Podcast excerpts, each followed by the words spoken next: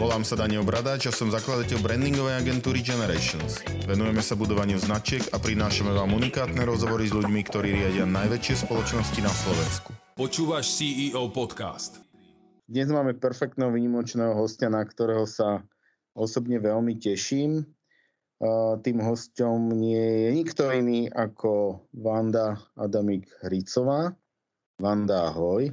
Ahoj, dobrý deň. A ja sa teším, že je to žena, že je to úspešná žena, že sa budeme rozprávať opäť o značkách a firmách. Teraz ja som vlastne si, ako pri každom hostovi to robím, eh, hodil do Google, že čo pri tom mene vypadne a potom to každému svojmu hostovi tak prečítam alebo poviem. A ja musím povedať, že napriek tomu, že my sme vlastne sa pracovne ani vlastne súkromne nejako extra nikdy dlhšie nerozprávali, že ja sledujem také nejaké tvoje vnímanie, tvoje vnímanie vlastne cez tvojho otca pochopiteľne, lebo je to, lebo je to známy, rešpektovaný a, a výnimočný herec, akých skutočne uh, v tej generácii uh, nebolo veľa a dnes sú tí herci možno už aj tiež trochu iní. A potom cez to podnikanie a cez Radio Twist, ktoré nám Husakovým deťom e, jednoducho e, v tej porevolučnej dobe prirastlo k srdcu, určovalo strašne veľa v žurnalistike, aj v nejakých takom celospoločenskom rozmere, v komunikácii, vo všetkom. A potom ja mám také, že zrazu si sa tam niekde objavila ty, a to som tak pozeral, že no teda Vanda Hricová to bude, že taká dcera svojho otca zrazu sa objavila uh, na novej scéne a že tak toto teda akože... Celospoločenský škandál. Áno, celospoločenský škandál. Ináč potom som ťa vnímal vlastne na tej novej scéne a potom prišli producenti. A to je taký nejaký switch, že zrazu si sa z cery niekoho stála pre človeka zvonku, že aha, toto je presne nejaký človek, ktorý začal niečo vytvárať, niečo priniesol. A pre mňa to bol taký switch, tvoja produkčná spoločnosť, tvoje filmy, tvoje zrazu nejaké vyjadrovanie sa cez tie filmy alebo aj cez rozhovory k nejakým celospoločenským témam, k nejakým veciam, ktorým proste táto spoločnosť niekde má nejakú históriu alebo niektorým vecami, ktorý trpí a potom úplne zasa nejaký taký switch to bol vlastne cez uh, tvoj vzťah vlastne k rodine a nejaký spôsob toho komunikácie, tej komunikácie, či už ohľadom brata alebo teraz otca.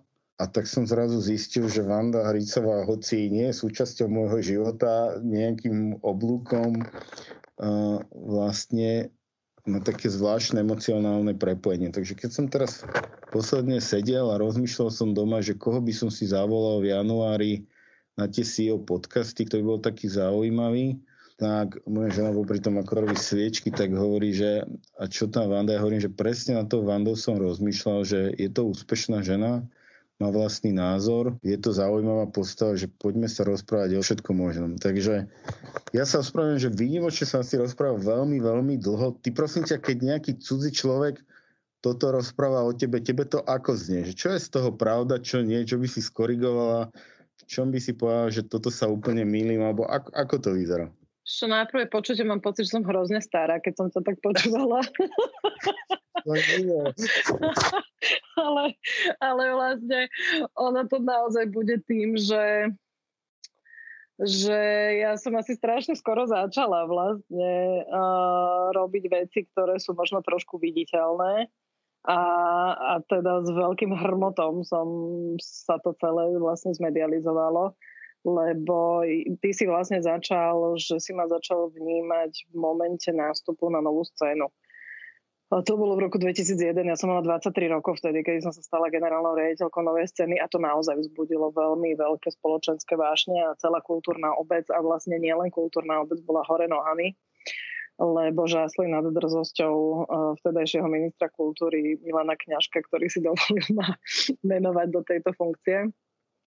A ja som úplne úprimne vtedy vlastne vôbec nerozumela, prečo sú ľudia takí podraždení. Takže ja som naozaj nechápala vlastne, že však predsa to je úplne normálne. Samozrejme presvedčená o svojej dokonalosti a genialite. A sa začala vlastne moja 6-ročná púd na novej scéne, ktorá z dnešného pohľadu si myslím, že som musela byť úplne šialená, že som sa do niečoho takého to vôbec nechala namontovať, ale teda fakt je ten, že ono to bolo veľmi úspešná púť, že vlastne tá nová scéna za tých 6 rokov naozaj mm, dneska tomu hovoria, že zlatá éra novej scény, že vlastne veľa hrala, veľa bola veľmi obľúbená Hrali sme 7 predstavení do týždňa, každý večer bolo vypredané. Proste v tej dobe, keď som tam bola ja, sme uviedli tie najväčšie muzikály a proste tie najpopulárnejšie diela. Vyrobili sme niekoľko veľmi zaujímavých mladých talentov, ktorým sme dali príležitosť a vlastne, vlastne to naozaj kvitlo vtedy. Takže Takže, no a ja vzhľadom na to, že som bola presvedčená vo svojich 23 rokoch, že však takto to bude aj nejak inak to nemôže byť, tak, eh, tak som tomu nerozumela. No z dnešného pohľadu sa na to pozerám samozrejme inak. Ale, ale hej, no tak je to už dlho, je to už 20, 20 rokov, pane Bože. Strašne, strašne je to veľa. Teraz, že čo vieš využiť z tej, z tej doby, že toto mi to dalo, tak to ma to zmenilo a, a, a dalo mi to nejaký taký self-confidence, nejakú takú vieru, možno nejaké schopnosti alebo niečo iné? Uh, vieš čo, naučilo ma to asi a čím ďalej, myslím, že s každým ďalším projektom, ktorý robím, tak ma to učí väčšej a väčšej pokore, paradoxne asi. Že vlastne, áno, som, som už vo veku, kedy, kedy viem, čo viem. Viem, že veľa vecí neviem, ale už ma to nestresuje už mm-hmm. proste nie som v tej pozícii, ako keď som mala 25 a bola som strašne vystresovaná z toho, že Ježiš Maria, toto je vec, ktorú neviem, ale hambila som si ju priznať. A potom som do noci študovala, sedela v robote a proste do druhej, do tretej, do rána, aby som sa, sa naučila veci, ktoré, ktoré vlastne som nemala dovtedy odkiaľ vedieť, ale aby, som, aby nikto neodhalil, že to neviem, tak vlastne som hrozne mákala vtedy, 16, niekedy naozaj 20 hodín denne to už nerobím. Už som, mm. už som, jednak som sa veľa vecí naučila, ale jednak som už prijala, že, že proste ne, nebojím sa opýtať sa, keď niečomu nerozumiem, nebojím sa priznať, že niečomu nerozumiem. Naučila som sa obklopovať sa profikmi a, a proste ľuďmi, ktorí sú tam presne na to, aby urobili to, čo, to, čo ja neviem.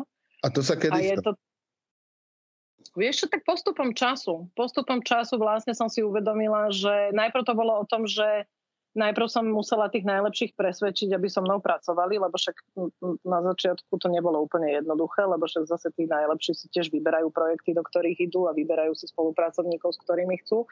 Ale jak vlastne uh, som proste bola podpísaná pod celkom úspešnými projektami a to začalo na tej novej scéne, lebo tam som vlastne ja hoc mladá generálna riaditeľka, ale naozaj sme robili projekty, ktoré boli úspešné. To znamená, že tí umelci, tí tvorcovia a tí interpreti si ma všimli, všimli si moju robotu a vlastne mm, keď videli, že to, čo urobím viac menej, nehovorím, že všetko je úspech, lebo také sa asi nedá, aby proste sa všetko premenilo na zlato. A potom by si človek ten úspech asi aj prestal vážiť, keby toto bolo také jednoduché a všetko by išlo tak hladko. Ale vlastne keď videli, že teda väčšina tých vecí vychádza a že to má nejakú pozornosť a že to ľudia príjmajú a že, že sa im to páči, no tak potom aj samozrejme aj, aj oni asi chceli so mnou spolupracovať alebo proste mi bolo ľahšie s nimi nadvezovať nejaké, nejaké spolupráce. A dnes je to naozaj o tom, že, že proste si vyberám, mám to šťastie, že môžem pracovať s tými najlepšími a proste vyberám si tých, tých, tých najlepších a, a je to pre mňa obrovská radosť, lebo je to, tá naša práca mm, je každý deň iná, je to kreatívne, je to tvorivé, je to, je to, je to proste jazda, je to zážitok. Je, a ja sa teraz chcem spýtať, akože zvonku to vyzerá úžasne, ešte tak to môžem povedať, aj som toho, akože aj tvoj fanúšik, aj, aj to je veľký obdiv. Ja som mal tu možnosť rozprávať sa povedzme, či už s Ivanou Molnárovou, s Luciou Paškou, sú to niekde ženy, ktoré dosiahli v tomto biznise, v tomto svete veľa. A viem, že to aj z rozprávania vlastne iných kolegov, ktorí sa tejto témy dotkli, či už je to Vilo Tržka v predchádzajúcom podcaste, ktorý hovoril o nejakej genderovej rovnosti, diverzite, rovnakých príležitostiach vlastne alebo viacerí CEO. Jednoducho sú to veci, s ktorými sa asi v dnešnej e, dobe stretávame a sú to aj témy, ktoré sú komunikované. A teraz väčšina hovorila, že ženy, mm, že kvóty možno, že na to, aby sa stali CEO a boli v nejakých vedúcich funkciách alebo v parlamente, alebo mali možnosť ovplyvňovať e, čokoľvek, sú jedna vec a z krátkodobého hľadiska pomáhajú a že väčšinou je to vlastne vec sebavedomia alebo nejakej uh, nejakej, nejakej seba dôvery, viery v seba. A časti to je to možno, čo si ty teraz povedal, že keď si niečo nevedela, tak si sa to hambila priznať, alebo sa veľa učila, ale niekde to v sebe máš. A tu sa chcem spýtať, že, že kde si to ty v sebe, lebo OK, tak tu máme mladú 23-25 ročnú babu, ktorá príde na novú scénu, potom akože to je akože ty brďo. A potom akože prinesiem producentov, to akože není tiež akože teda, teda taký nejaký akože že Bčko, ani z hľadiska vybavenia, produkcie všetkého, myslím si. A potom akože prinesiem filmy také, a myslím si, že to je zásadné aj pre, pre tú slovenskú kinematografiu, ako, ako je proste čiara, alebo prinesiem teraz Slovanov, teraz to sú témy, ktoré je ťažké otvoriť, sú to ťažké témy, nie sú to úplne jednoduché. A tebe, ty kde berieš toto, že toto otvorím, toto skúsim, toto spravím a, a idem do toho? Vieš čo, no uh, ja mám pocit, že nič nie je nemožné. To je také moje životné nastavenie. A mám to asi z domu. Mám to, mám to proste mne, moji rodičia nikdy nič neulahčili. Proste um, ja som mala pomerne tvrdú výchovu, ale tvrdú výchovu v zmysle tom, že keď niečo chcem, tak si to musím zaslúžiť. Keď som v 15 rokoch túžila po uh, Martensoch s ocelovou špicou, alebo teda v gladiátoroch, veľké šnurovacie boty kožené s ocelovou špicou, ktoré stali nehoráznych 5000 korún vtedy, tak môj otec povedal, že ani za Boha, že na toto mi on peniaze nedá, keď chcem, tak si musím zarobiť. Tak som, tak som išla pracovať, proste zarobila som si tie peniaze a kúpila som si za prvé prachy tie topánky. Ale, ale fakt je ten, že vždy som bola hodená do vody, ale vždy som za sebou cítila podporu tých rodičov. Ja som proste vedela, že oni ma nenechajú padnúť, že nech sa pustím do hoci čoho, tak vlastne aj keby som proste padla na hubu, tak mám sa kam vrátiť, mám kto podržať, že vlastne cítila som takú nejakú uh, mentálnu podporu, neviem, mm. tak, taký backbone. Proste mala som tu takú, ale to bola podvedomá asi. Asi preto som si dovolila púšťať sa do veci, ktoré ktoré vlastne boli ťažké, ktoré do vôd, ktoré boli neprebádané. Zároveň treba aj povedať, že možno, že je to aj nejakou naivitou čiastočnou, lebo z dnešného pohľadu ktorýkoľvek z týchto projektov, keď sa pozriem, tak si poviem, že som bola úplný blázon, že som do toho išla. A spätne si poviem, že s touto vedomosťou, ktorú dnes mám, nie som si úplne istá, že by som do toho išla znova lebo veľakrát to nebolo len o mojich, alebo schopnosť, mojich schopnostiach alebo schopnostiach ľudí, ale naozaj pán Božko nad nami stále proste akože držal nám palce a tak nám akože vypratával cestu, aby sa nám to podarilo.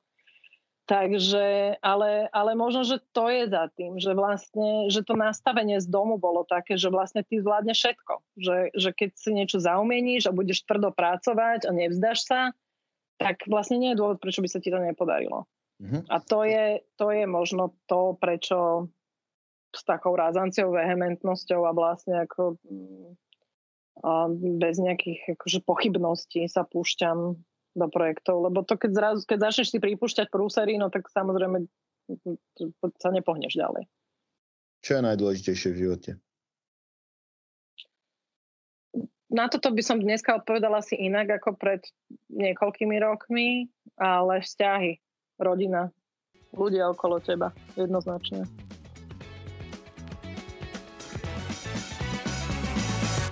Zaujímaš sa o budovanie značky? Odoberaj CEO Podcast.